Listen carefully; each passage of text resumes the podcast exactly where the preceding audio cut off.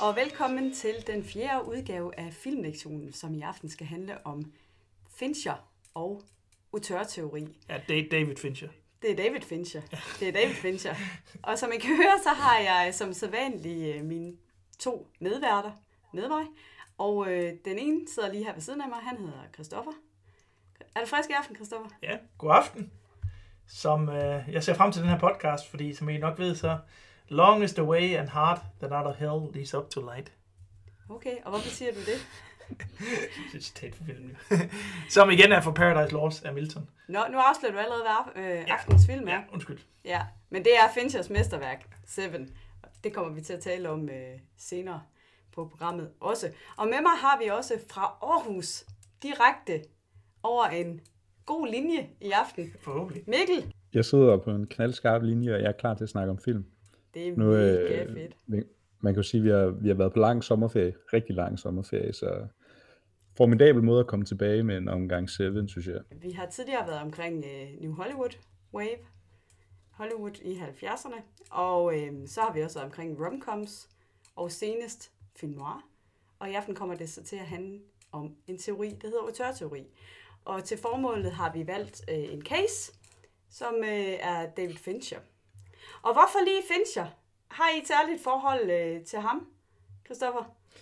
Ja, det må jeg sige, det, det har jeg. Øhm, han er sådan en af mine yndlings øh, nyere, nu er han jo ikke så ny mere, men altså moderne instruktører i hvert fald. Øhm, og, og jeg tror faktisk, at jeg forelskede mig i ham sådan for alvor med den her film, vi skal snakke om i aften, netop uh, Seven, som, som for, er den fra 95, ikke? 95. 95, yes. ja. Øh, som øh, på mange måder er ligesom der, hvor Fincher sådan kommer sådan til sin ret, eller hvad man kan sige, hvor han sådan virkelig blomstrer som en, en filmskaber, man sådan kan genkende, synes jeg. Øh, han har selvfølgelig også lavet Alien 3 inden, og den havde jeg også set, øh, og også var, også var klar over, at det var Fincher. Jeg var ikke klar over, at han havde alle de der problemer, fordi dem fandt man jo først ud af senere, at han havde øh, studiet blandet sig enormt meget i, i Seven, eller hvad hedder, Alien 3, og det var, Ja. en, det var en frygtelig oplevelse for ham, og han svor aldrig at arbejde sammen med Fox igen, indtil han så arbejdede sammen med Fox igen på Fight Club senere. Men, men, men de blev gode venner igen. Ja, ja, han er helt særlig, fordi jeg synes, han har sådan en helt øh, meget sådan øh, partikulær stil, som der er meget, meget nem at genkende. Og øh, så har han, men det kommer vi også til at snakke om mere, når vi kommer til at snakke om, hvad hans, sådan, hans måde at lave film på er. Ja, ja, Ja. Det kommer vi ned. Mikkel, hvad med, hvad med dig? Altså, du har jo øh, levet lige så længe, som Fincher har lavet film. Eller, Ja, det er det. Altså, nu er jeg lige en generation eller to øh, yngre end jeg, kan man sige. Mm. Jeg tror, tror for, for min generation, der er Fincher sådan en, man, man, ser, man ser Fight Club og Seven, når man er øh, 14-15 år, man begynder at måske interessere sig for film, ikke? Og så, hold kæft, mand, så bliver du bare blæst bagover og tænker, kan man virkelig lave film sådan her? Altså, Mm. Ja, og han er sådan det der, en af de der koryfærer fra 90'erne sammen med, skal vi sige, Tarantino og Paul Thomas Anderson, mm. hvor du bare ser en helt ny måde at lave film på, og, og det er så samtidig nogle instruktører, der ligesom har bibeholdt deres helt øh, unikke stil igennem hele deres karriere, ikke? Mm. Så, så, så for mig har, har David Fincher virkelig været sådan indgangen til at blive altså fan af film, og især det der med, hvordan laver man film, hvordan virker film, ja, hvor det, og det er så især selvfølgelig Seven, og, og ikke mindst Fight Club, som bliver indgangsvinklen til det her. Mm. ja. Og nu nævner du Fight Club, ikke? Altså, jeg, jeg tror nok, jeg er lidt sukker for det, man kalder for mind, mindfuck-film, ikke? At man sådan tænker, ja. Hvad fanden skete der lige der, øh, når man, når man Ja. sidder og ser filmen, ikke? Altså, og så kan jeg godt lide krimier, og det er jo, øh, det meste af Finchers karriere er jo gået med at lave krimier. Øh, der er altid et fedt plot, men der er med mig også nogle gode karakterer til at bære det plot. Altså, det er både plotdrevet, men også karakterdrevet, og det er meget effektivt.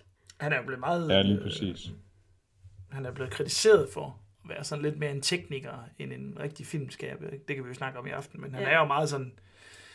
Hans stil er meget genkendelig, men hans stil er også meget sådan kontrolleret og meget sådan øh, præcis. Mm. Ikke? Øh, Og der er nogen, der sådan har kritiseret ham for, hvad det, er, det, det, også, det, det, det giver sådan en kulde til hans film. Det kan vi også diskutere, om det gør. Mm. Men, men, men jeg er nok, altså jeg er jo helt enig øh, i, øh, især synes jeg med den film, vi skal diskutere i aften, at det der med at lave film på en helt ny måde, altså man, man kan godt se, at at Seven, der, der har Fincher ønsket at gøre nogle ting på en helt anden måde, end man har gjort før, og så, øh, og så har han jo, altså, Seven har jo næsten, den har affødt rigtig, rigtig mange film. Det har næsten lavet sin egen, sådan den der seriemorder, den moderne seriemorder-genre, mm. ikke?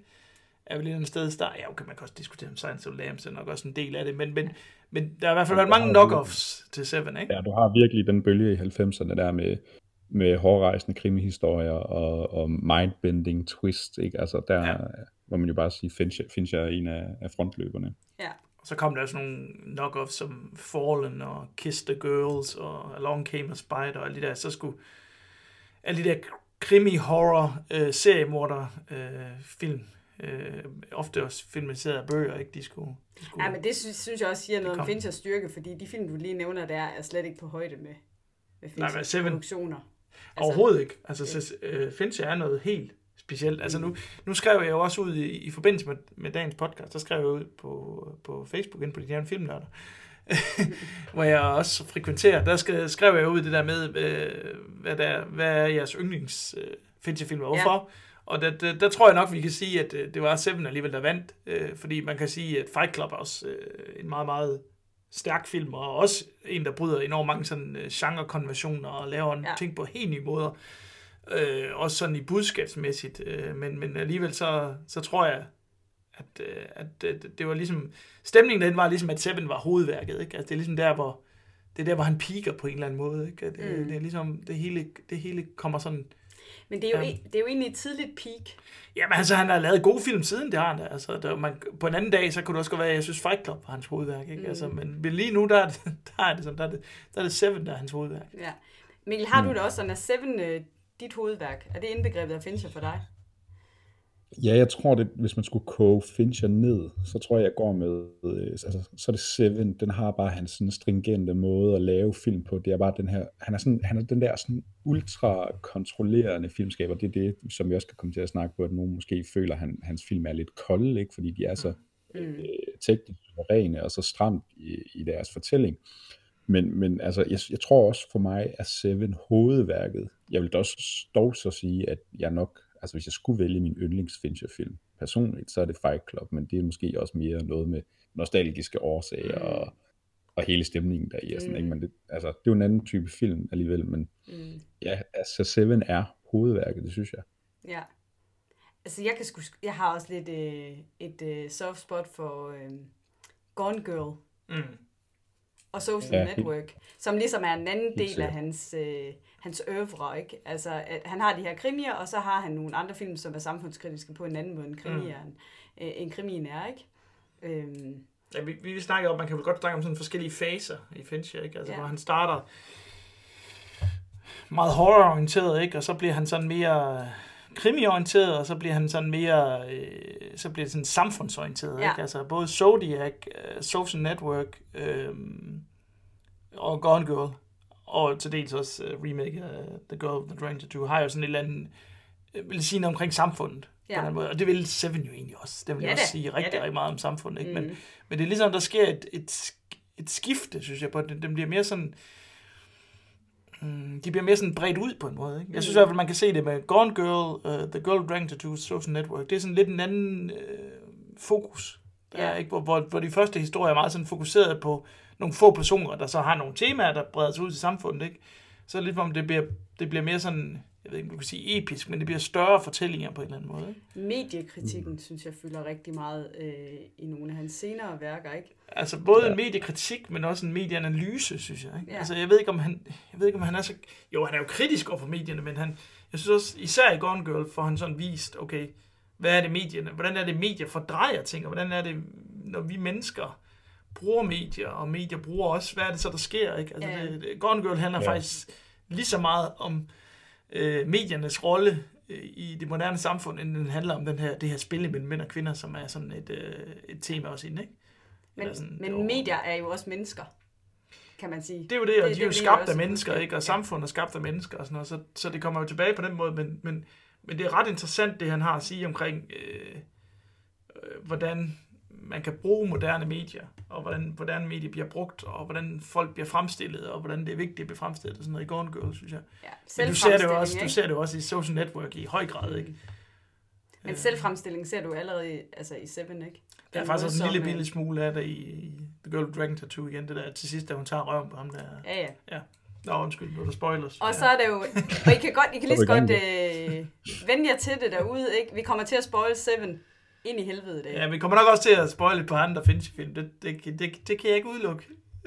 Nej, men ikke, ikke i så høj grad som Seven. Nej, altså, Seven, men den man- bliver man- gennem- Christoffer, tæske. du får, Christoffer, du får et slutsegment, hvor du bare kan sådan spoile egentlig alt, hvad du har på hjerte. Og Ja, det sådan. kan være, vi skal lave sådan en efter-credit, hvor jeg bare Ja. sådan, og så sidder jeg bare og ram, rambler Ja. omkring, hvor jeg bare spoiler ting. Ja. Men vi kan lige så godt sige, man får at vide, what's in the box. What's in the box? Oh, what's in the box? Not till you give me what's in the fucking box? Så hvis vi man ikke vil vide det, så skal man trykke på stop nu. Ja, og hvis man ikke Ja, har set Seven, Nej, så vil jeg også sige, step away from the microphone, eller from the podcast, Ja. and come back, ikke? Altså, fordi Ja. det er et moderne mesterværk, og det er sådan, det er required. Ja. Øh, Mikkel, havde du noget, du ville tilføje her? Øh, Jeg synes bare, vi skal dykke ind i en makaber, twistet verden, hvor John Doe sætter dagsordenen. Ja, men først havde jeg faktisk tænkt mig lige, for at det ikke bliver for øhm, intellektuelt og øh, akademisk, øh, og det, det tror jeg heller ikke, vi har været indtil videre, må jeg så sige. Men, men, men jeg tænker lige, vi skal prøve at definere det her auteur-begreb. Ja.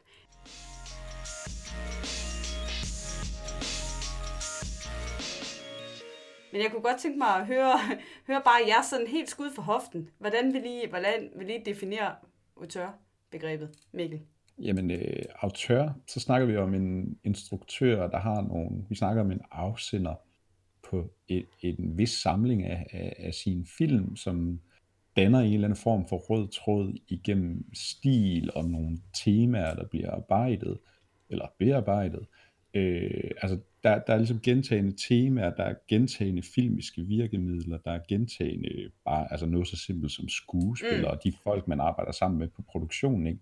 Men det er den her, man, man kan se en udvikling i en instruktørs karriere, ikke? og så kan vi bare kan man se, der er de her gent, ting, der bliver gentaget hele vejen over, om det så er, hvad der sker i filmen, hvad de bearbejder, eller hvem der arbejder på film.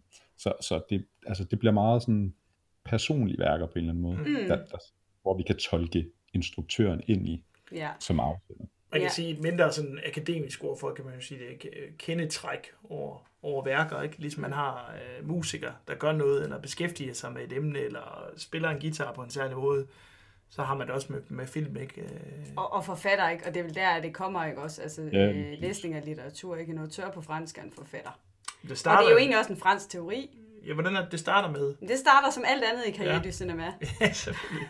Og det har vi været omkring et par gange nu, tror ja, jeg. ja, det er ret vigtigt. Øh, Altså, det er det her franske, franske tidsskrift, ikke? jo, Ja.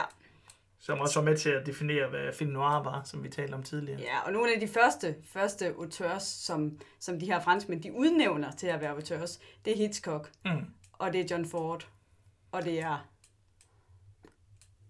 Howard Hawks. Ja, Øhm, og, og hvem kan vi sige, hvem kan vi sige er tydelige auteurs i dag, udover Fincher? Jamen, Altså- nu snakkede vi jo i, i vores første episode snakkede vi jo om New Hollywood, og der kom forbi nogle forskellige autører ja. igennem Ja. 70'erne, såsom Martin Scorsese måske som et pragteksemplar. ikke? Ja, klart. Øh, og, og så er det spændende i 90'erne, fordi der kommer lidt sådan en revival omkring de her personlige instruktører. Øh, og nu nævnte jeg før øh, Quentin Tarantino, Paul Thomas Anderson, og så mm. David Fincher kan vi selvfølgelig også tage med i ligningen.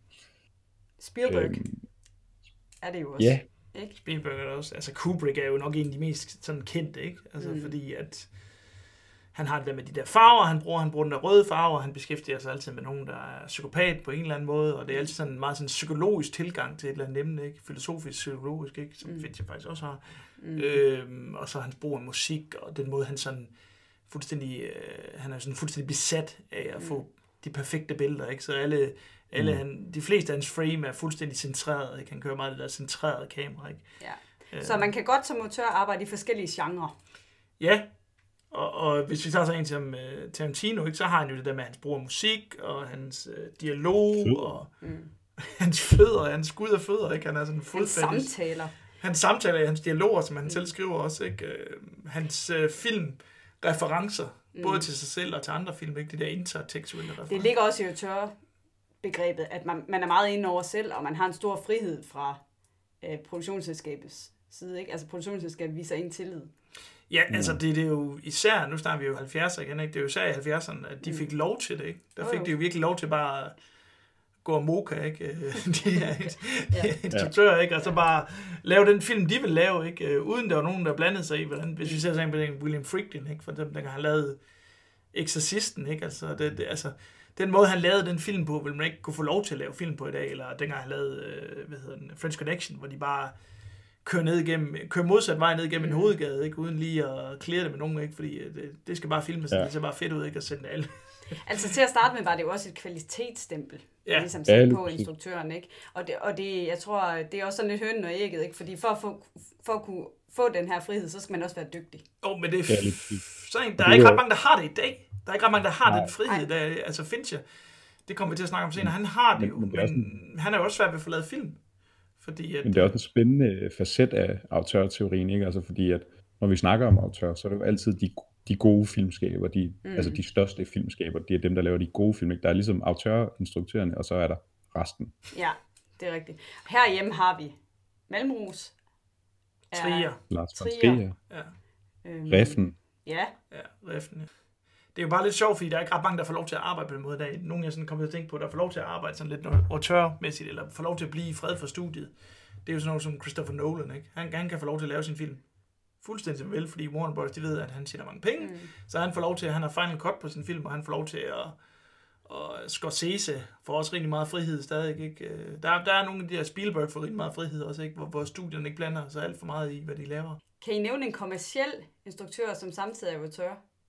Ja, Spielberg synes jeg er et godt eksempel. Jo, jo, men altså... Ja. Jo, men jeg synes jo, det er sjovt, øh, fordi hvis man nu, nu kan vi snakke igen om det der med, at, at når vi snakker om autør, så er det ofte de største, det er de gode, ikke? Men jeg, jeg, vil jo, jeg vil jo mene, at sådan en som øh, Michael Bay, altså han er jo Ja, også en præcis. Ja, han er også en autør. Ja. Ja. Selvom, man, altså, det, selvom man ikke er så glad for hans film måske, så er han Nej, meget, meget tydelig film i stil, som du, kan- du kan genkende, ikke? Præcis, du kan jo ikke benægte, at han har sin stil, og han har sin måde at lave film på, og han har, altså, man skal måske lede dybt, men det er jo, der er jo nogle af de samme temaer, han også arbejder med. øh, Helt sikkert. så, så, så, så altså, det er sådan en sjov leg imellem, hvornår er det en rigtig autør. Ja, og så i hvert er fald noget- visuelt også, ikke? Der er han jo meget Ja. genkendelig. Altså, de der måde, han skyder eksplosioner på, der er ikke nogen, der skyder eksplosioner på samme måde som, Mm. som Michael Bay. Nej. Øh, jeg synes, uh, Paul Thomas Anderson er et godt- andet godt øh, øh, hvad hedder det, eksempel på en autør i dag. Øh, nu har jeg lige set den der på Netflix, den der, han har lavet sammen med Tom York, ikke? Altså, man kan, jeg synes tydeligt, man kan se, det er ham, der har skudt den. Øh, Mm. Fordi mm. han har også noget med at skyde på rigtig film og sådan noget. Også hvis du ser Phantom Thread, er jo også skudt på rigtig film og sådan noget, ikke? Øh, Ja, så Det er en, der virkelig har omfavnet det kunstneriske med det kommercielle i, i nu om dagen, det er jo også øh, Christopher Nolan, ikke? Ja. Ja. han får lov til at lave, hvad han vil, ikke? Øh, Ja. Darren Aronofsky, synes jeg også er en autør i dag, selvom han har så svært ved at, og, hvad hedder det, få lov til at lave sin film. Det er smalle film også. Ja, øh, hvad hedder han? Øh, Alfonso Cuarón er en Ja. anden en også, ikke? Hvor man, altså, hvis man ser Roma, så kan man godt se, det er ham, der har lavet den, ikke? Altså, Helt sikkert. Mm. noget vi også lige skal have diskuteret, det er jo det her med, at autør-teorien er også lidt kontroversiel, kan man sige. Mm. Fordi der er nogen, der mener, at, øh, at øh, autørteorien ligesom øh, er noget fis, fordi at en film er en, et samarbejde, ikke? Altså, og hvis man kigger på nogle af de her instruktører, så arbejder de jo stadig sammen med de samme mennesker hver gang, ikke? Altså, Coppola Ja. Arbejder sammen med den samme klipper, og Scorsese har øh, hende der Thelma Scho- Schoonmaker, ikke? Han Mm. arbejder sammen med. Øhm, og øh, Paul Thomas Anderson har lavet noget sammen med Johnny Greenwood. Han har lavet hans soundtrack en 3-4 gange efterhånden. Ikke? Mm. Øh, så så der, det, altså, der er den der, der er det modsatte argument med, at, det, at man giver instruktøren for meget, hvad skal man sige, magt. At der er ikke nogen, der har så meget magt over en film. Altså, det er, det er instruktøren, og så de folk, han har omkring sig. Og tit så, instruktør vælger jo de samme, ikke? Altså, øh, Mm. øh, man kan også se, at mange jeg tror, det- Finchers, Finchers film er, er produceret af de samme mennesker, og det, der har været de samme kamerafolk og sådan noget på mange af dem også. Jeg tror, det er det der med, at altså, så er du kameramand, men så har du ligesom en funktion, så er du, så er du øh, editor, så, så redigerer du, så har du ligesom en Mm. funktion, ikke? Men Mm. instruktøren er ham, der, eller hende, der overser hele, altså det er ligesom kaptajnen, der skal Ja, styre ja. det Det skib er der ikke? visionen ligger for filmen. Ja, lige ikke? præcis. Ja. Det er den, der bliver afsender, øh, Men- når men- film Men kommer. tror du, Thelma uh, Schoonmaker har noget imod at være at at indgå i et samarbejde? Og, øh, Altså, altså, Nej, nej, men altså, det, det er jo... Man kunne jo godt argumentere for, at Scorseses klippestil, lige så meget hendes klippestil, ikke? Altså, Mm. nå, ja, ja, okay. altså man skal, der bliver glemt nogle folk i den der autør-debat nogle gange, ikke? Altså, der er nogle folk, nogle ret dygtige, eller for eksempel, nu kommer vi til at snakke om senere også, men production design på Seven, synes jeg jo er helt fuldstændig fabelagtigt. Ikke? Øh, Og det er jo, fordi Fincher har valgt nogle ordentlige folk til at lave sit production design. Mm. Men Mm. de, de, skal jo også, de har jo også lavet, de er jo også en del af, af produktet, Jo, jo. ikke? Øh, Jo, jo. eller det kunstneriske udtryk til sidst. Ikke? Øh, Så, så der er nogen, der stejler over det der, og siger, at man kan slet ikke snakke om auteur, fordi at auteur det er noget fis, fordi at man kan ikke snakke om, at der er en mand, der har skabt et værk. Altså, det er et samarbejde. Film er Men samarbejde. tror du også, de fleste autørs inderst inde har den fornemmelse, at det er sådan, det er? Jo, fordi autør er det også noget, det er jo noget, kritikerne kalder dem. Det er jo ikke, de kalder jo ikke sig selv Ja, man er autør. jo ikke selvudnævnt autør. Så er man i hvert fald rimelig arrogant. Nå, jeg tror, vi skal, vi skal tage springet og, og kaste os Yep. yep. ud i en analyse af Seven.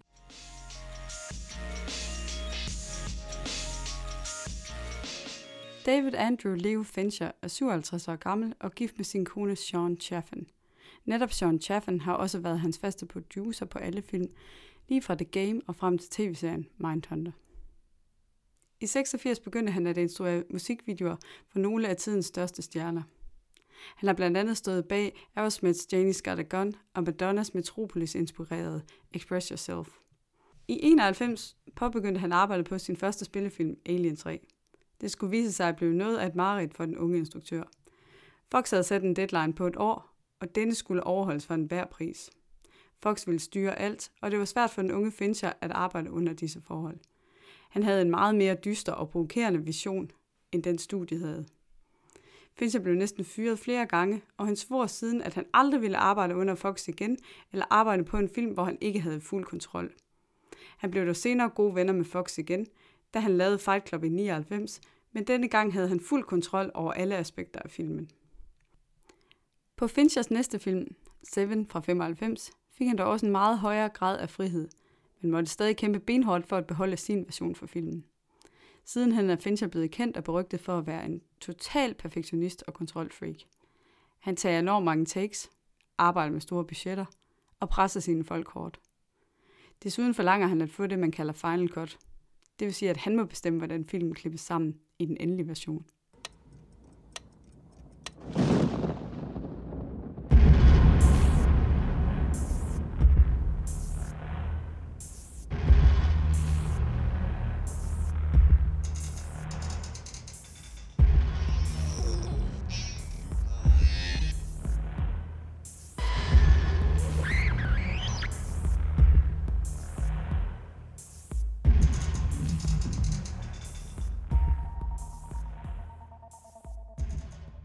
Hvis vi lige sådan kort skal beskrive plottet, så er det jo et simpelt plot. Mm-hmm. Ikke? Med ganske få hovedkarakterer. Mm-hmm. Ja. Mikkel, Super simpelt. Ja. En, øh, jeg, jeg tager bare over. Det er jo Ja, min det rolle skal du gøre. Altså, vil, vil, vil du give et lille, lille kort resume måske?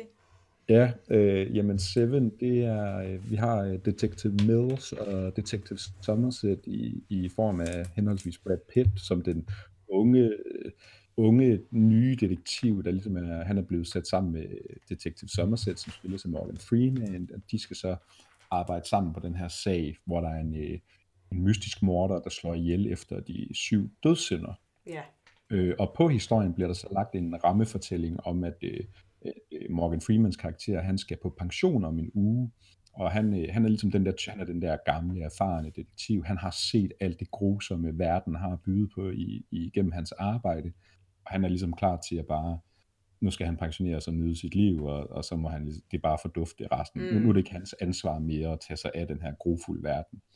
Øh, men som den her sag så skrider frem, bliver han jo mere og mere øh, påvirket af den, og mere og mere involveret i den, og samtidig har vi så Brad Pitt, som skal repræsentere den nye generation, som mm. er meget styret af sine følelser, øh, og, og jagten af den her seriemorder. Så der bliver sådan en super interessant spil mellem de to og, og jagten på morderen. Do you like what you do for a living? These things you see? You have to wear blinders sometimes. Most times. Detective William Somerset is looking for a way out. You're retiring. Six more days and you're all the way gone. So how long have you lived here? Too long. Detective David Mills is looking for a way in. We'll be spending every waking hour together from now until the time I leave. I'll show you who your friends and enemies are. Look, I've worked homicide five years. Not here. now Ladies and gentlemen, we have ourselves a homicide. they're caught in a game No fingerprints and no witnesses of any kind. Nope. About the only thing we know about that guy right now is he's totally insane. where the price of sin is death. vi har jo den her, den her dramaturgi, ikke, hvor, der bliver, hvor det bliver talt ned. Ikke? Det, det er næsten sådan en kapitelinddeling. Ikke? Øh, nærmest et mor om dagen, ikke? og hvor der står mandag som, øh, som Ja, vi har jo ligesom øh, syv ikke? dødssynder, Ja, og vi har jo syv dødssynder, der er syv dage i en uge, ikke? og der er rigtig meget, øh, meget symbolik i filmen, kan man sige, omkring det her syvtal, som også går igen i filmens titel. Det er jo mega irriterende, når man skal søge på Seven på nettet. at man så skal have det der syvtal ind Ja. som V. Ja, hvordan er det? SE 7. Det er simpelthen så Ja. 90 sagt. Det er virkelig 95. At man slet ikke kan holde det ud. Det er helt vildt. Ja. Øh, det slog mig faktisk, da jeg så film igen her. at Det er jo, en, det er jo faktisk en body cop film. ja, Det har jeg ikke tænkt over før, men det, det er det jo fuldstændig. det er Øh, rent dødbringende våben. Fuldstændig. I'm too old for this shit. Han er bare lidt er mere, han er lidt mere livstræt, end Danny Glover-karakteren er, trods alt. Øh, og lidt mere sådan kynisk. Og, og så kommer øh, en meget, meget ung og sprød Brad Pitt ind her. Meget, meget sådan peppy og, og sådan øh, virkelig øh, frisk og sådan optimistisk på en eller anden... Øh, Hvor ja, er Brad Pitt i sin karriere på det her tidspunkt? Er, er det ligesom hans helt store øh, gennembrud, eller hvad? Ja, jeg tror, ah, hvornår er det interviewet for the, med The Vampire, den er fra? Den er tidligere. Den er tidlig, den er Ja, ikke fra okay. 93. Er den det? Ej, nu skal jeg også lige passe på. Ja, men det kan godt være, at han er lige sådan... Han, han, er, han, han, er, øh, han er stor på det her tidspunkt. Eller Ja. 94. Nå, det kan jeg ikke huske. Ja. Men, men jeg tror Into the Vampire før, og jeg tror også, at 12 Monkeys før. Åh, oh, han har selvfølgelig... Ja, øh, Men han får jo 94 sit store gennembrud i... Han er med i Thelma Louise, ikke? Ja. Og han er også med i... Han er også med i... Øh, hvad hedder den? Øh, Tony Scotts... Øh, hvad hedder den? Øh, hvad hedder den?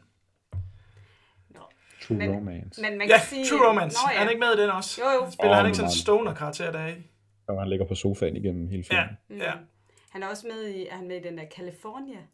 Ja, men det Ja, er lidt. senere. Nej, Nej, den er også lige før. Nå, den er før nemlig, fordi han bliver jo kærester med Gwyneth Paltrow i den her film, ikke? Så det er derfor, jeg har styr på det. Ja.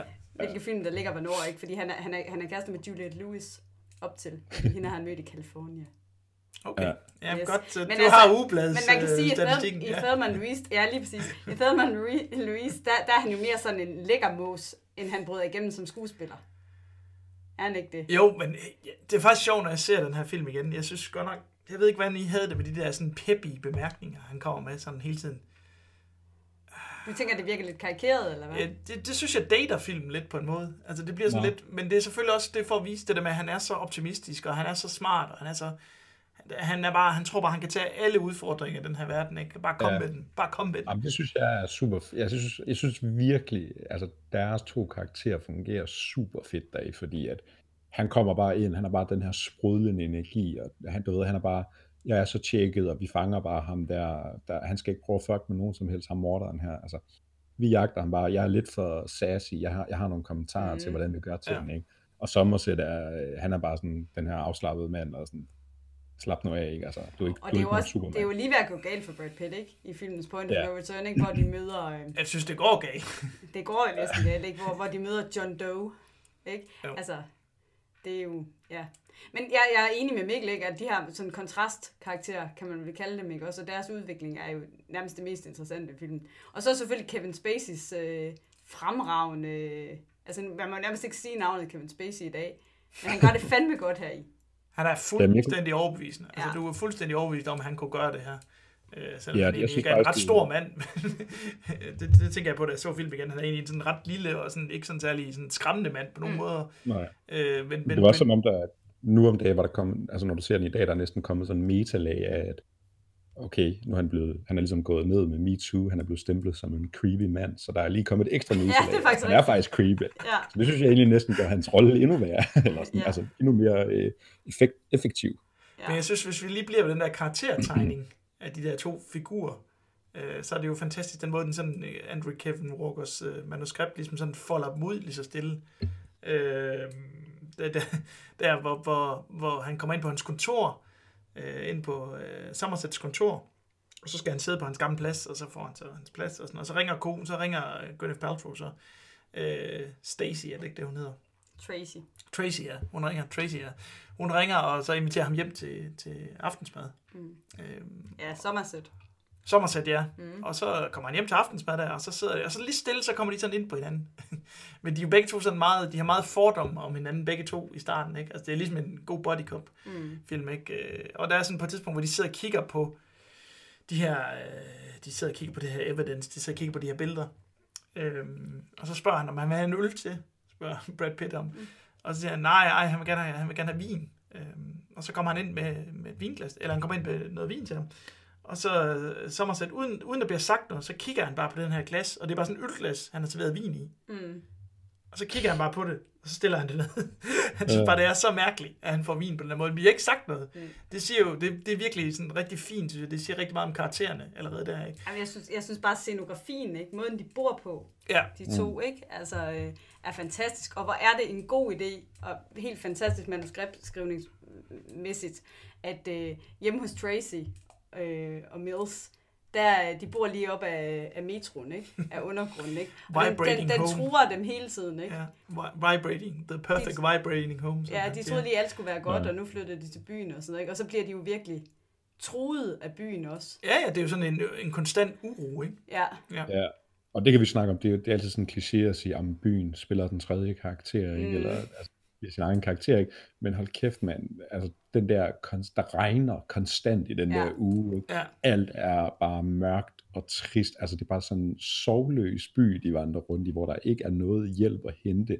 Der er ingen håb at spore. Der er den her sindssyge seriemorder, der er på fri fod, ikke? Og ja. alt er bare lort, Ja. rent ud. Ja. og der er, kun, der er kun et skud, der fortæller os, hvor vi er henne. At vi er i New York. Er vi Det er ikke engang sikkert, at vi er det. Men Ja, de er inde på sådan et uh, pizza slice sted på et tidspunkt, hvor der stod New York i ruden. Gør du det? Men det kan jo lige så godt være bare en reference. Det kunne det også være i Frederikshavn, der er et sted, hedder New York og pizza, ikke?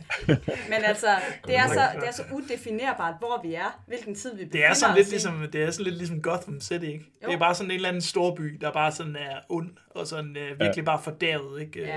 Ja. Jeg elsker virkelig de der øh, små, øh, de der, der hvor titlerne kommer på, altså vi får jo dagene. Ja. Jeg elsker de der små sådan, øh, det er nærmest som små øh, tabloer, mm. hvor du ser, jeg tror mandag, der er der mand, der sidder på gaden, ikke? Øh, og så torsdag, eller sådan noget, så ser du en bøf, der bliver startet, og sådan noget. Du ser sådan nogle små øjebliksbilleder mm.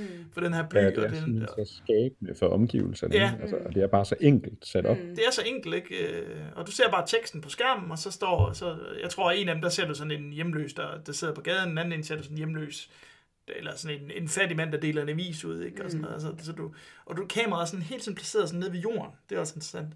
Alle de der, der, er er, så der er lige en af dem, Ja. hvor, hvor, hvor kameraet flyver hen over byen. I sådan i sådan Ja. en helikopterskud. Jeg kan ikke huske, det er tirsdag. Men, men ellers så er kameraet sådan placeret meget nede ved jorden, så nede i frø. øhm, Og sådan, så også giver, gør bare byen endnu mere truende. Ikke? Mm. Men jeg synes også, det er så fedt med den der øh, rammefortælling i form af ugen. Ikke? Altså, et er, at der er noget symbolisk i forhold til de her syv dødssynder og syv dage. Men det er også bare sådan en naturlig ramme. Du ved, at det fører mod, du får, du starter ud med mandag, ikke? og tirsdag kommer, du ved, det skal føre mod Ja. den her øh, Mm. søndag. Altså, der er ligesom hurtigt sat en ramme på, som ikke, egentlig ikke sådan trænger sig på. Det er ikke sådan, vi sidder og føler, at der er en deadline til, de skal nå. Altså, de skal jo bare fange ham her morderen så hurtigt som Mhm. muligt. Ikke? Men vi ved ligesom, vi når et eller andet klimaks inden for ret få dage, og det er bare Mm. sindssygt effektivt. Det er, en, det, det er en genial, øh, hvad hedder det, øhm, måde at føre på, hvad hedder det, fremdrift. fremdrift. fremdrift. Ja. Det er et Ja, genialt lige fremdriftselement, ikke? Det er ligesom i Back to the Future, hvor vi ved, at han skal nå op på 88 miles, og han skal nå det inden, altså i den første der, hvor han skal nå tilbage, da han skal nå det inden et eller andet tidspunkt, Mm. og han skal op på 88 miles, og, øh, ja, og er der nu plads nok til, at han kan nå Ja. det og sådan noget, ikke? Det, det, Men- men det, er, det er også et fremdrift, det er sådan øh, en fremdrift-element også, ikke? Og det er det geniale Jo, jo. med de her Men, men, men der kan man sige, det er jo, sådan, det er jo den der meget klassiske måde at skabe frem med lidt en specifik deadline, ikke? Men her er det jo ikke sådan, at I har en uge til at fange morderen, eller så er det forbi, eller du... Nej. Altså, Mm. jo, der er en uge til, det, det er jo selvfølgelig, fordi der er en uge til, at han går på pension. Det er det. Mm. Men det skaber bare sådan en meget naturlig fremdrift, uden Mm. man, man sidder og føler øh, den der sådan deadline. Fordi så siger han jo halvvejs, så siger, han, øh, så siger øh, Detective Somerset, øh, "Nå, jeg har besluttet mig for, at jeg, jeg venter med pension, indtil den her sag ligesom er afsluttet. Fordi mm. jeg kan Mm. ikke bare hoppe fra nu. Ikke? Mm. Øh, og det fungerer bare skide godt. Men det fine er også, at du helt naturligt begynder at tælle til syv. Og det Ja. fine er også, at du næsten ved, det er deterministisk det her. Ikke? Du ved jo godt. Ja. Og der er ikke, de er ikke på noget tidspunkt øh, lige ved at få ham. Altså magtfordelingen er så skæv her i hele vejen. Ja, det Og finder du, du ved først. også, da de kører ud til det sidste Ja. ja. gerningssted ude, helt øde, Ja. ja. uden for byen, helt væk fra byen, at det her, det kommer ikke til at lykkes for dem. Jamen, altså, det ved man godt. Du ved jo, jeg synes, når man ser den igen, så synes jeg, det er meget, meget tydeligt, at det er John Doe, der har kontrol hele vejen Mm. igennem. Mm. De tror, at de har kontrol, men det har de ikke. Det er ham, der har kontrol hele vejen igennem. Og den går sådan fra slemt til værre. Ikke? Jeg har skrevet i mine noter, det er, sådan, det er et, en rejse straight down to hell. Ikke? Mm. Det bliver bare værre og værre og værre og værre. Ikke? Altså, Det er jo meget let at trække tråd til sidste podcast, vi lavede. Ikke? Det her er- jo en klassisk neo-noir Ja. film, ikke? Ja. og også typisk for Fincher. Øh, og, og bevæge sig inden for den øh, genre, stil, Ja, ja. hvad skal vi kalde det, ikke? bestemt. Men, men, men jeg skifter lige lidt, øh, eller jeg prøv lige at få lidt retning på den her analyse. Altså, hvad, hvad tænker I, der er særligt øh, Fincher-agtigt ved den, Mikkel? Og ja, men der er selvfølgelig noget med sådan selve at bare stemningen generelt. Altså jeg synes, det er meget sådan, altså det, det øhm, nu skal jeg lige tænke, hvornår kommer Fight Club? Ah, den kommer først fire år efter, men, men der er den her, altså han, har, han er god til at have sådan en, han er god til at skabe stemning, og det er både igennem byen, det er igennem sine karakterer. Det bliver meget den her sovløshed, og det ser vi både i øh, øh, øh, Fight Club, vi ser det i Zodiac, vi ser det i Girl with the Dragon Tattoo, øhm, det bliver meget sådan triste skæbner i, mm. i en Mm. verden, hvor at du skal virkelig kæmpe for at opnå et eller andet. Men Jeg tror også det der, altså, øh, hvad var det, jeg ville sige før? Med, med, med, med, med Somerset, jeg har altid tænkt faktisk, lige fra første gang jeg så den, at det er sådan næsten lidt for, øh, hvad skal man sige, for tilfældigt, at der er lige syv dage tilbage, og så vælger han at begynde at slå folk ihjel syv dage mm. tilbage. Altså man tænker, jeg har altid tænkt, og det bliver aldrig, det bliver aldrig, du får aldrig noget at vide om det, men jeg har altid tænkt, der er en forbindelse mellem morderen og Somerset på en eller anden måde. Det virker næsten personligt. Mm. Øh, og det er også det der med, at han... Især fordi de spiller lidt på den samme banehalvdel, ikke? Altså det der med Ja. at være, at være, øh, være sådan, øh, den der tilgang til, altså for eksempel den der måde, de bruger øh, de syv dødssynder på, og det her med Dante og sådan noget. At man skal være den her meget intelligente Lige præcis, ja. for at kunne opklare Ja. morderne. Man skal ned i bøgerne, man skal ned i litteraturen og sådan. Ja. Der har de jo nogle ting til fælles. Helt vildt også, også den måde, de ser verden på. Ja. Altså Somerset er jo meget sådan, øh, han er jo meget sådan apatisk egentlig. Eller han, han, han er det ikke, men han, han, han bliver det nogle gange. Han prøver på ikke at være det. Han kæmper rigtig meget med at ikke at blive apatisk. Ikke? Han spørger, vi får allerede etableret der i starten, at han er, han er empatisk, ikke? Der hvor han siger det der, did the ki- kids see it, ikke? Og så mm. siger ham der, it's always the same fucking questions with you. Did the kids see it? Who gives a fuck, siger han så, ikke? Altså, det, de, de andre politibetjente, de kan ikke, de kan ikke længere øh, føle noget for det her, fordi det bliver, det bliver for hårdt for dem. Ikke? Han føler stadig ikke noget, og det er derfor, det er så hårdt for ham. Ikke? Øh, John Doe-karakteren føler jo også rigtig meget. Ikke? Han reagerer bare anderledes på den her mm. øh, dystopi, eller den her måde, som menneskerne har ud, mennesket, menneskeheden har udviklet sig på. Ikke? Så jeg har, altid Jamen, jeg tænkt, synes, øh, jeg har altid tænkt, der var en forbindelse mellem de to, og der er også det der med, Ja. at da de sidder i bilen til sidst, der har man sådan lidt fornemmelsen af, at Somerset har regnet lidt ud, at der kommer til at ske et eller andet. Hvor, hvor, hvor David-karakteren, Mills-karakteren, han er bare sådan helt, ja ja, nu har vi ham, det er fint, nu skal vi bare lige ud, og mm. han skal lige have sin... Hvor han er sådan mere skeptisk, han er, det er ikke slut endnu, han har sådan... Det er ligesom, der er en forbindelse mellem de to karakterer på en eller anden måde, de er en spejling af hinanden på en eller anden måde, men det er jo så øh, David-karakteren, som John Doe øh, misunder, men han siger jo også til sidst, at det specifikt skal det være de her to. Så det skal ikke kun være mm. David-karakteren, det skal være David og Somerset, der skal, mm. der skal transportere ham ud til det her gerningssted, hvor han, hvor, mm. hvor han, han øh, påstår, at der er et mor mere, ikke? eller der ligger nogen lige begravet. Ikke? Mm. Øhm, så jeg har altid tænkt, at der var en, en forbindelse mellem de to. Mm. Jeg kan huske første, da jeg Ja. så den, der troede jeg faktisk øh, på en eller anden måde, at de kendte hinanden på en eller anden måde, eller de var brødre eller sådan noget. Det, mm. den, den teori havde jeg første gang, jeg så den. Øh, Så det er et sjovt øh, brødrepar, vil jeg sige. Ja, det er det jo. Eller de kendte hinanden. De var, ga- han var gammel, øh, han var gammel øh, detective eller et eller andet. Altså, han kunne godt, fordi han har også stor kendskab til, til branchen, ikke? Altså, det tror jeg egentlig, jeg skal går igen i mange af Finchers film. Det er ikke nødvendigt for ham at give dig den oplysning. Altså, Nej. der er, meget, der, der er meget, der er ufortalt, ikke? Det, er godt, det er jo bare mig, der spekulerer. Jeg synes bare, der har altid Ja. virket, som om der er en forbindelse dig. mellem de to. Ja.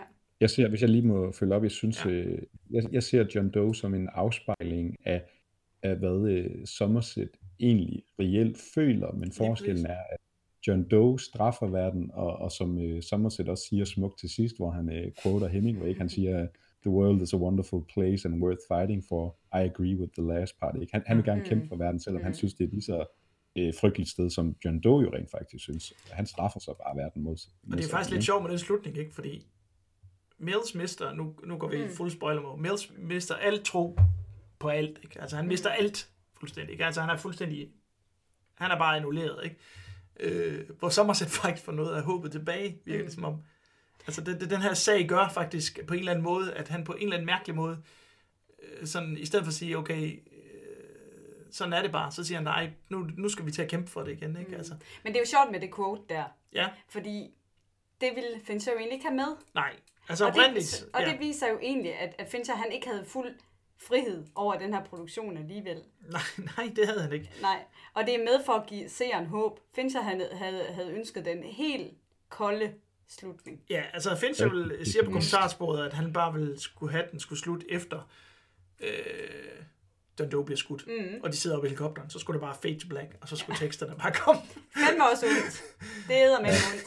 Det er jo en af de jeg- jeg- ondeste slutninger i filmhistorien. Ja, er det er det. Altså, så den, er, den, er, den, den gør stadig så ondt at se. Altså, det, det synes jeg. Mm. Og den er hård hver gang, selvom man ved, hvad der er i boksen. Også når man ser den sammen med sine elever, så de tror, de sådan har regnet ud, hvad der kommer til at ske. Men det har de ikke. Altså, men den, der river, det er jo sådan en mindfuck-film, ikke? Som Ja. også er sådan 90'er ting, Yes. ikke? Med den 6. sans og Usual Suspects, og hvad har vi ellers, ikke? Det er jo, det er jo, og det er jo også noget, Fincher har holdt lidt op med, fordi at, så sidder man bare og venter på det der twist, ikke? Det, Nå, han gør det også i Gone Girl.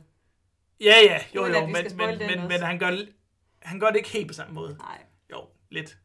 Men, men, men, men det er virkelig en mindfuck-film, ikke? Og den, den er virkelig ond, den slutning der. Den går virkelig sådan, selvom jeg har set den film så mange gange, så, så rammer den mig lige i mellemgulvet, den der mm. slutning der. Ja, der, der var jo ellers øh, øh, der var jo en alternativ slutning på et tidspunkt, hvor de studiet mente, det skulle være et hundehoved, eller en, øh, en replika af Gwyneth Paltrow's øh, Tracy's Ah. karakter. Så, så Mills troede, det var hende, og så slår ihjel, øh, slår John Doe ihjel og bliver straffet, og så ser vi bagefter, at ah, nu øh, Tracy lever i bedste velgående, og nu må Somerset ligesom tage sig af hende og deres barn. Forestil jer den slutning, hvis den har Ej, hvor vanvittigt. Ja. Ja. Men okay, men hvad med sådan rent filmisk, altså nede, i- nede i virkemidler? Hvor, hvor, hvor, hvordan kan vi, hvad, hvad kendetegner så Fincher? Altså, Kan vi lige, vi bliver nødt til at lige blive ved slutningen, fordi vi, det der hoved der, vi bliver nødt til at lige snakke lidt mere om det. skal vi det? Ja, det synes jeg. Okay. Fordi at øh, når man viser den til elever, eller man viser den til andre mennesker, så, øh, andre mennesker, så føler jeg, så, så er de altid mange, jeg har snakket med mange, der er sikre på, at de har set hovedet i kassen, ikke? Ja, ja. Så Fincher gør jo det geniale her, som en god horrorinstruktør gør. Han får dig til at spekulere, hvordan det ser ud nede i kassen, men du ser det jo aldrig vel. Og så har Nej, han lige han det der, lige- han laver det der subliminal klipning, lige inden Ja. ja. øh, Ja. Mills karakteren skyder John Doe, som er helt fantastisk. Han skyder ham så også syv gange. Ikke?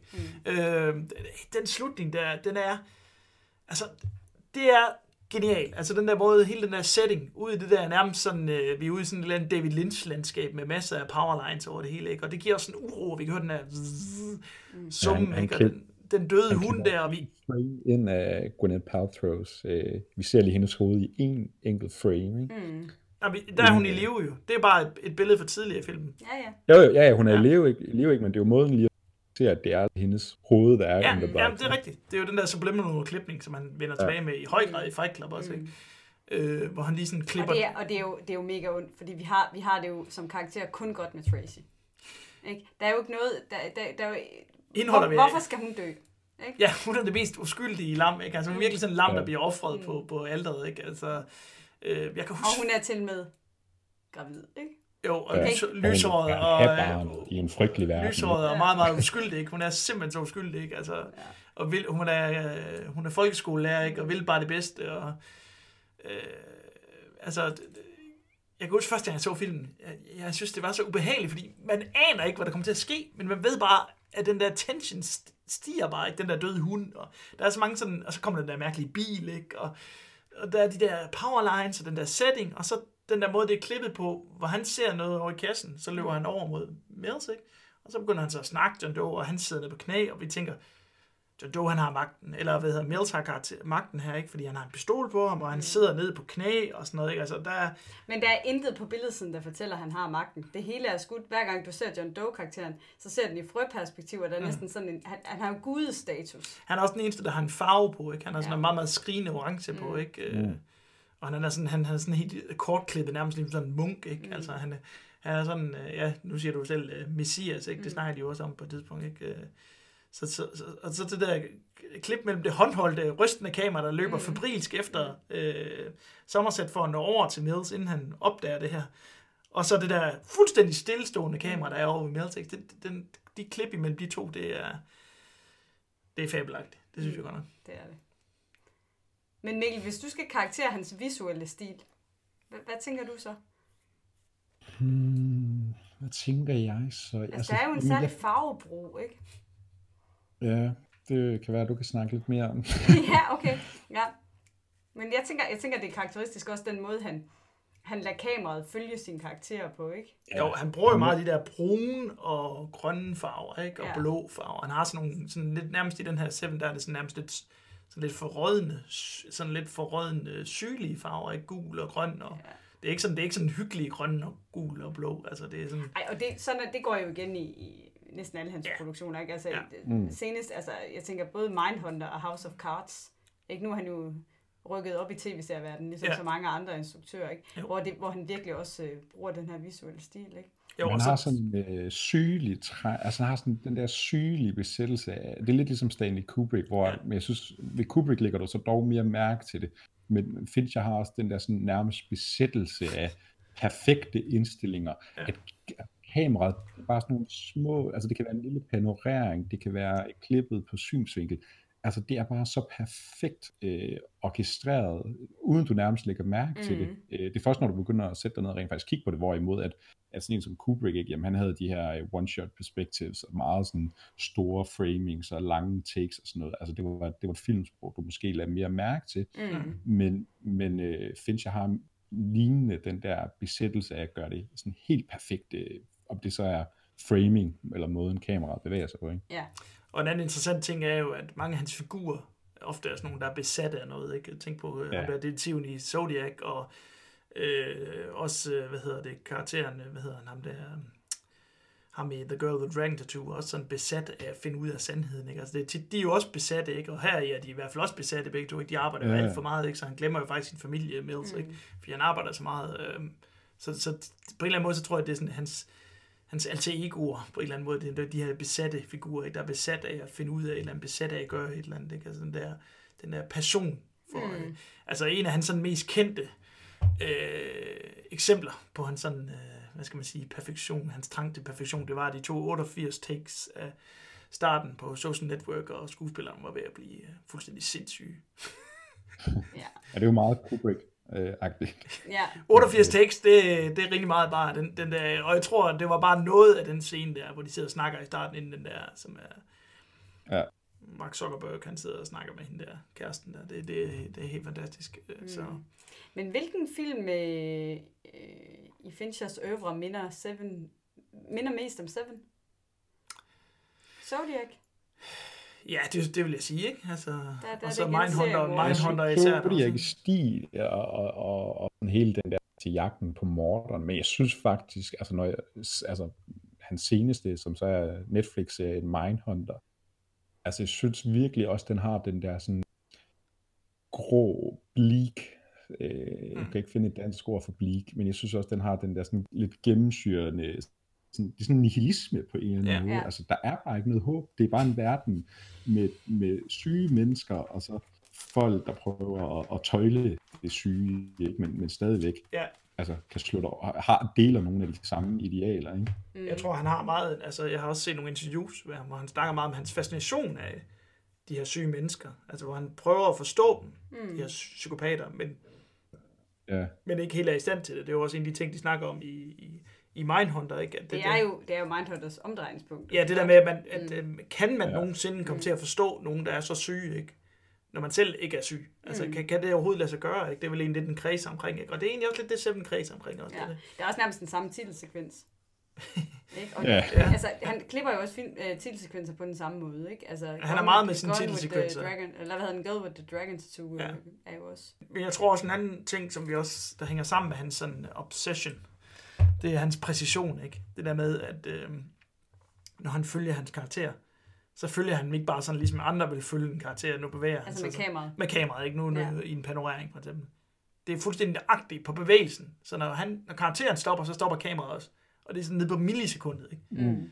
Øhm, det, det er også, når folk rejser sig op, så følger kameraet med dem også tit, eller en, i, til, Men det var også noget af det, du var inde på før, Mikkel. Ja. Ja. Altså det, på den måde kommer det til at Ja. virke helt utroligt naturligt.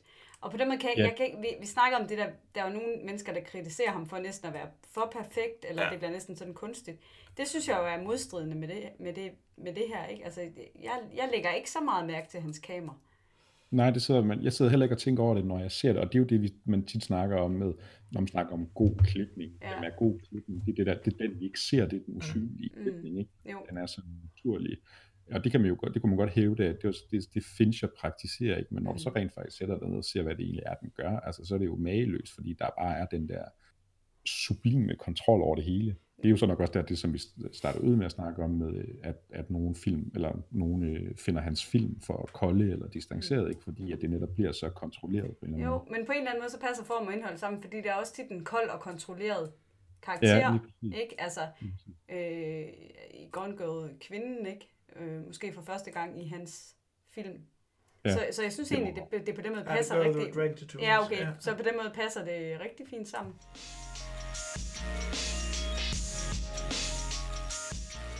Jeg tror, hvis man sådan skulle sætte et ord på ham, så er det kontrol, ikke? Jo. Han er fuldstændig kontrolfreak, ikke? Og han vil også... Han er jo meget sådan berømt nægtet at lave en fortsættelse til Girl with Dragon Tattoo, fordi han vil have, han vil have 300 millioner for at lave den. 300 millioner dollars til at lave den, ikke? Mm. Og det så, er også en måde at sige nej på. og så har Sony bare sagt, at det, din film tjente, den tjente jo ikke ret meget, det, det remake der, desværre, for det er jo faktisk en, jeg synes, det er en rigtig god film, men det, den tjente ikke ret meget, det remake der. Øh, så, så det har de bare sagt, "Nå, men kan du ikke lave den billigere? Så han bare, nej. Men så egentlig, kommer, så kommer jeg ikke til at lave den. egentlig Det- er typisk for ham at lave en, øh, en genindspilning. Ja. Altså, det er jo ikke, fordi originalen ikke fungerer. Nej. Altså, Nils Arne Oplevs film fungerer jo rigtig Nej. fint. Nej. Det er selvfølgelig en amerikanisering. Jeg synes, det er en bedre film, men altså, det kan man så Ja, diskutere. Øh, jeg, synes, øh, jeg synes især Lisbeth Salander-karakteren får mange flere sådan nuancer, Ja.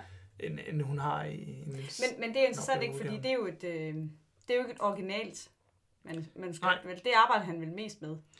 Ja, ja, men han har jo arbejdet også på at lave et remake af, af The Strangers on a Train lige pt. Så, mm. så, så det er Men nok, det er også sjovt, hvor, altså et aspekt af ham, og det er jo måske også der, hvor han kan stå af, altså der er, sådan, der er næsten, og nu kan vi snakke om det der med, at han, han ville have de her penge for at lave en, en efterfølger, sådan, der er også en eller anden grad af arrogance omkring ham, fordi, og Mm. det går virkelig også igen i hans karakter, altså det er jo narcis, altså sådan en som John Doe, mm. eller Mm. Mark Zuckerberg i The Mm. Social Network, og, eller øh, øh, hvad hedder Agent Holden i, i Mindhunter, ikke? Altså Mm. det er jo narcissister, det er jo arrogante folk, der hele tiden vil have kontrol, der Ja. hele tiden Mm. bedre, ikke? Og der kunne man jo godt læse et eller andet af David Fincher ind, fordi Ja. at, lige fra han startede, hvor vi kan gå tilbage til Alien 3, ikke? Mm. Altså det handler hele tiden, det hele tiden handler om kontrol for ham, og når han ikke har sin kontrol, jamen så falder det hele også sammen, og det er jo også derfor, at der kan gå flere år imellem, han laver en film, ikke? fordi mm. han sidder hele tiden og venter på, hvad kan, jeg, hvad kan jeg lave, hvor det er mig, der er i fuldstændig kontrol, altså sådan virker det virkelig til nogle gange. Mm. Mm. Og det er, en, det er en det- super god pointe, synes jeg. Og jeg tror egentlig, det er noget, man ser hos mange også. At det Ja, man kan se sikkert. noget af dem selv i filmen, ikke? At, de, at de skaber et Mm. alter ego. Eller... Men man Ja, kan i hvert fald snit drage endnu en par Stanley Kubrick, ikke? Altså, Ja, Jo, bestemt. men det er jo også noget, det Kubrick er blevet kritiseret for. Det er jo også det der med, at Ja, nogen synes, hans film er kolde, ikke? Mm. Øhm, Men man kan, også, man kan også drage mange paralleller til Hitchcock. ja, Han Ja. har lært meget af Hitchcock. men alle, alle har lært meget af Men, Hitchcock. men mange, mange autører skriver også deres filmhistorie. Selvfølgelig, Ja. selvfølgelig kan det ikke. Ja. Øhm, men, men, men, men det er rigtigt der er jo sådan en... Jeg tror også, den kulde, som nogen kritiserer, det er jo også emnerne, ikke? Det handler altid, det, handler altid jo om, så det er sådan meget øh, dyster verdener, ikke? Mm. Mm. Han, han skaber, og det er altid sådan, øh, det er, nu, nu har han lavet nogle film om kvinder også, men ofte, så handler det om mænd, der sådan ikke rigtig kan finde deres plads i den her verden, ikke? Mm. Øh, Han er jo sådan lidt en koryfær, hvad hedder han, øh, Somerset-karakteren. Han er også meget arrogant. Mm. Nu snakker vi om arrogance, for han er enormt arrogant også over for Mills, ikke? At ungdom ved nærmest ikke noget vel, men de finder ud af, at de faktisk begge to kan noget i forhold til efterforskning. Ja. Fordi Mm. mm. Mills, han kan jo så rykke, når det så gælder i forhold til at kunne jagte nogen, eller et eller andet, det er så lige ved at gå galt, kan man sige. ikke? Igen måske et tema, det her med, at, at hvis man lader følelserne løbe af med sig, så går det galt, ikke? Ja. Det er jo egentlig også det, John Doe gør til sidst, ikke? Det er jo ikke en del af hans plan oprindeligt, vel? Men så lader han følelserne løbe af med sig, og så skal han straffes, ikke? Til sidst, ikke? Mm. Så den sidste dødssynd er jo så ham selv, sådan set, ikke? Det er jo, det er jo ret, det er jo ret fint egentlig på en måde. Det tror jeg, at han har planlagt hele tiden. Ja, det tænker jeg også. Jo, men han siger da, at øh, der hvor de snakker i telefon sammen, der siger han, at øh, jeg bliver nødt til at lave mine planer om nu på grund af this setback. Og det, jeg synes, når man ser filmen igen, så synes jeg, at det virker som om, at han var egentlig ikke bevidst om, at han var øh, misundelig på Mills karakteren. Mm. Men da han så møder Mills karakteren, så bliver han misundelig på ham. Jeg tror, han havde en anden plan oprindeligt. Nå, det Jamen, ved vi det- jo ikke. Det ved vi ikke. Nej. Det vil jeg sige, hvis der var en elev, der havde den øh, læsning af filmen, så vil jeg sige, det ved vi jo ikke. Nej, det er en god pointe. Det er en god pointe. Hvis vi skal snakke lidt øh, her til sidst, sådan afrunde omkring fremtiden for Fincher. Altså, har han noget på tegnebrættet? Hvad, nu har han lige øh, lavet Mindhunter. Han, vil, han har sagt, at han gerne vil lave fem sæsoner af Mindhunter i hvert fald. Okay. Så Men der er det- han jo ikke, der, han øh, instruerer jo ikke det hele selv der. Nej, man men- kan men godt er se faktisk- forskel, og det irriterer mig ikke også. Altså, de første to Jo. afsnit har han vel instrueret, og så... Man kan godt mærke forskel, lige snart Ja. Fincher, han, han slipper rettet, Ja. ja. synes jeg. Øh, sådan havde jeg det også med, med hvad hedder den? Øh, Nå, House of Cards. House of Cards. House of Cards, shit. House of Cards, ikke? Jeg synes jo, det er lidt ærgerligt, at han ikke laver film længere. Det synes jeg. Men, men hans film er jo ikke sådan en kæmpe stor succes, og han skal have store budgetter altid. Fordi han har altid også, han har også altid meget effekter med. Ikke? Han arbejder meget Ja. med det der flyvende kamera, og kan godt lide at lave nogle effekter og sådan noget. Ikke? Øh, Der har og, været- der og har mange takes tager jo lang tid, og det koster mange penge. Mm. Ja, der har jo længe været snak om, at han skal lave World War C2 uh, zombiefilm fra, hvor Brad Pitt spillede hovedrollen i for et par år siden. Ikke? Og det er jo også en film, der kræver mange effekter og meget tid og, og Ja, stort det- budget og sådan noget. Ikke? det- Men det er det sjovt, hvorfor han lige bliver draget mod det projekt. Ja, det forstod jeg ikke rigtigt, fordi jeg har ikke... Har du set den oprindelige film? Jeg har set den, og det er sådan ganske ordinær zombiefilm, altså på, Det på ligner det nemlig også. blockbuster-budget. Det ligner det også, men der er nogen, der... Mange siger, at bogen er meget bedre end film selvfølgelig, og den er meget mere sådan kompleks, end, end filmen egentlig er. Ja. Øh, så der er nogen, der håber, at han vil mere drage mere inspiration fra bogen i hans filmatisering. Men jeg Ja. tror, jeg ved ikke rigtigt om det projekt, det har jeg ikke hørt noget for i lang tid. Jeg tror måske, Nej, jeg ved heller ikke, om det bliver til noget. øh, Men, men det er sjovt, det der med David Fincher, fordi han er ikke sådan den der instruktør, du sidder, altså lad os nu tage Tarantino, der sidder vi hele tiden og venter, Nå, hvad bliver den næste, ikke? hvornår kommer den næste, hvad, hvad skal han nu bearbejde, ikke? Mm. Fincher er der ikke sådan, det føler jeg i hvert fald ikke, at der er den der, sådan, Nå, hvad, hvad bliver hans næste projekt, fordi Fincher er den type instruktør, du ved, altså hvis, hvis der skal gå 10 år, før den næste film kommer han, fra ham, så er det bare sådan, det er, fordi så er det den tid, det har taget, før han har fundet det projekt, han mener, der er værd at kaste 100% energi Mm. mm. og kontrol i. Ikke? Øh, så, så vi, der er ikke den der følelse af, "Nå, hvad, hvad dukker Fincher op, men lige pludselig, så ved vi, at nu kommer der et eller andet, og, og så, og Men så han- sker det ligesom bare. Han larmer heller ikke så meget som instruktør, vel? Altså, han er ikke så selv i præcis. som, som, som mange andre tænker. Altså, han er på den måde sådan lidt... Også måden, han ser ud på. Han ligner jo en fuldstændig almindelig mand. Altså, jeg ville bare gå forbi ham på gaden. Ja, ja, Ja. helt sikkert. Altså, han er jo ikke Trier eller Tarantino på nogen måde. Men hvad tænker I så om auteurs? Øh, nu, I snakkede lidt om øh, tid, tid, tidligt i podcasten, at auteurs måske er lidt på vej ud. Mm. Fordi produktionsselskaberne får enorm mindmagt, og der er rigtig mange sequels og prequels, og, Og det er Disney, der er, Remakes Disney og- ejer alt efterhånden. og Disney ejer alt, og det bliver meget sådan, øh, hvad hedder sådan noget, samlet. Nogle, Ja, det bliver sådan meget committee. steder, ikke? det bliver sådan en Ja. committee og sådan en samlebåndsfilm. Kommercielle fylder enormt meget. Også fordi man er op mod en spilindustri, ikke, som bare banker derud. Ja, ja, men, men det, altså det er jo, den er jo truet, øh, øh, autør, synes jeg.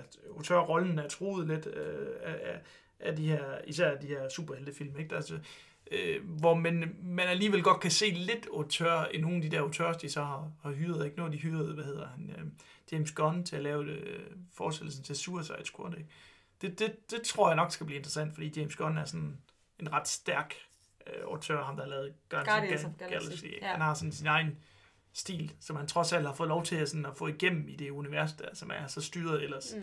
alle mulige andre kræfter. Øh, og inden for spilindustrien er der jo også nogle autører, ikke? så der, der er jo, men der, det er jo nok den her konstante kamp, men, men det, det, det bliver sværere og sværere. På den anden side kan man se et loophole, tænker jeg, i forhold til, at Netflix og andre Mm. streamingtjenester begynder at lave film, ikke?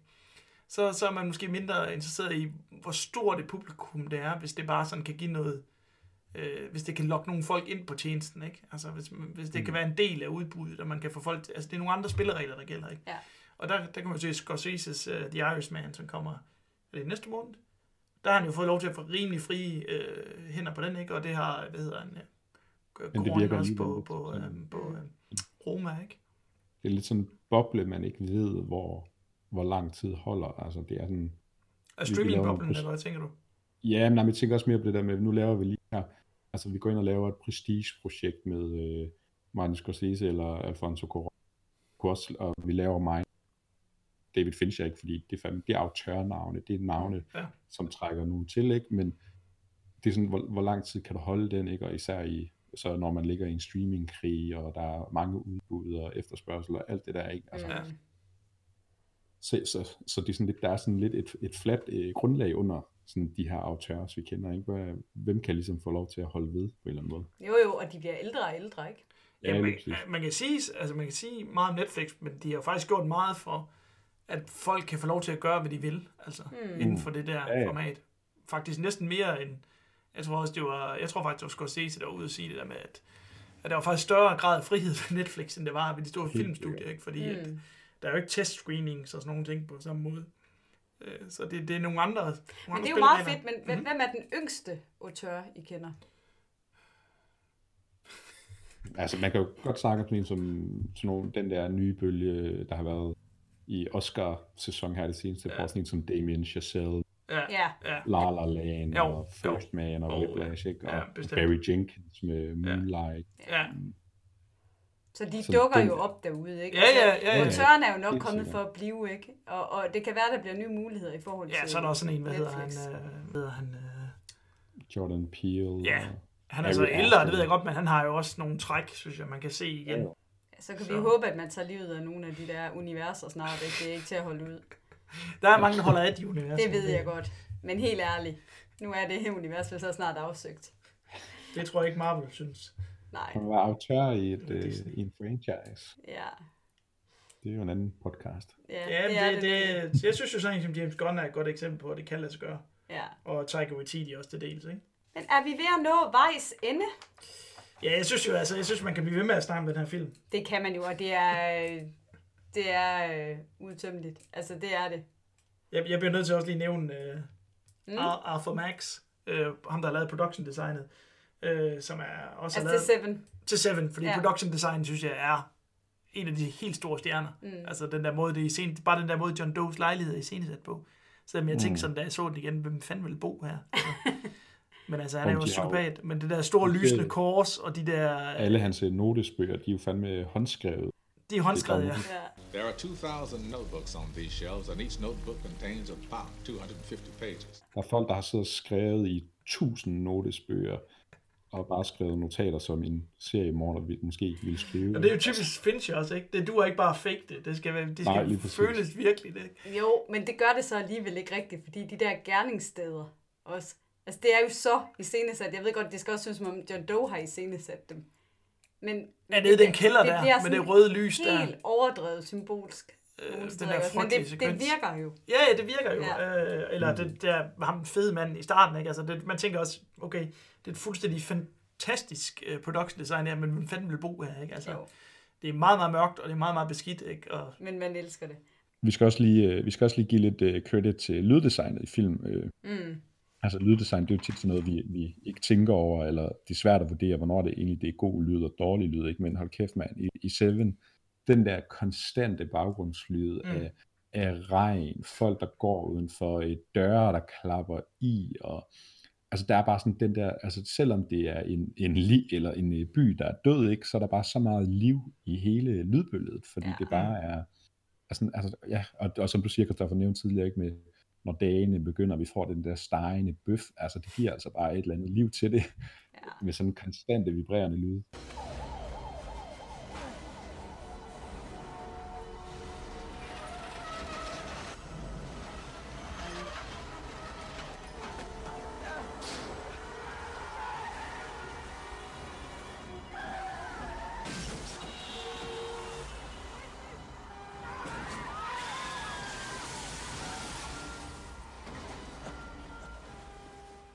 Så var det bare den der, den der titelsekvens, ikke? Nu har vi snakket om Finchers mm. titelsekvenser, ikke? Men den her titelsekvens, fuck, dengang jeg sad og så den i biffen, tænkte bare, hvad fanden er det her? Det er jo sindssygt, det her, ikke? Altså, det er det der mærkelige remix af, af Nine Inch Nails uh, Closer, ikke? Og så det, det, det, du kan høre sådan nogle mærkelige lyde.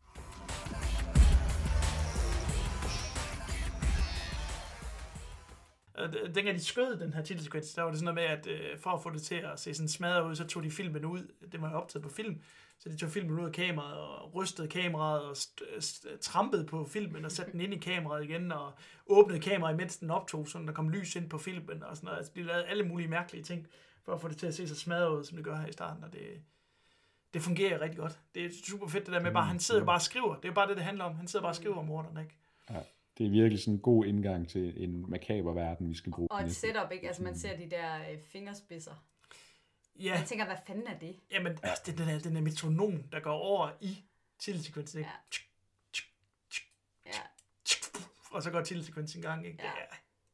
Det er helt fantastisk, og man tænker bare, what the fuck, okay, det her, det, det bliver ubehageligt, tænker man faktisk lidt, når man skal se den, men det, man, man bliver i hvert fald gjort klar på, at det her, det bliver ikke nogen, det bliver ikke en behagelig oplevelse at se den her film, ikke?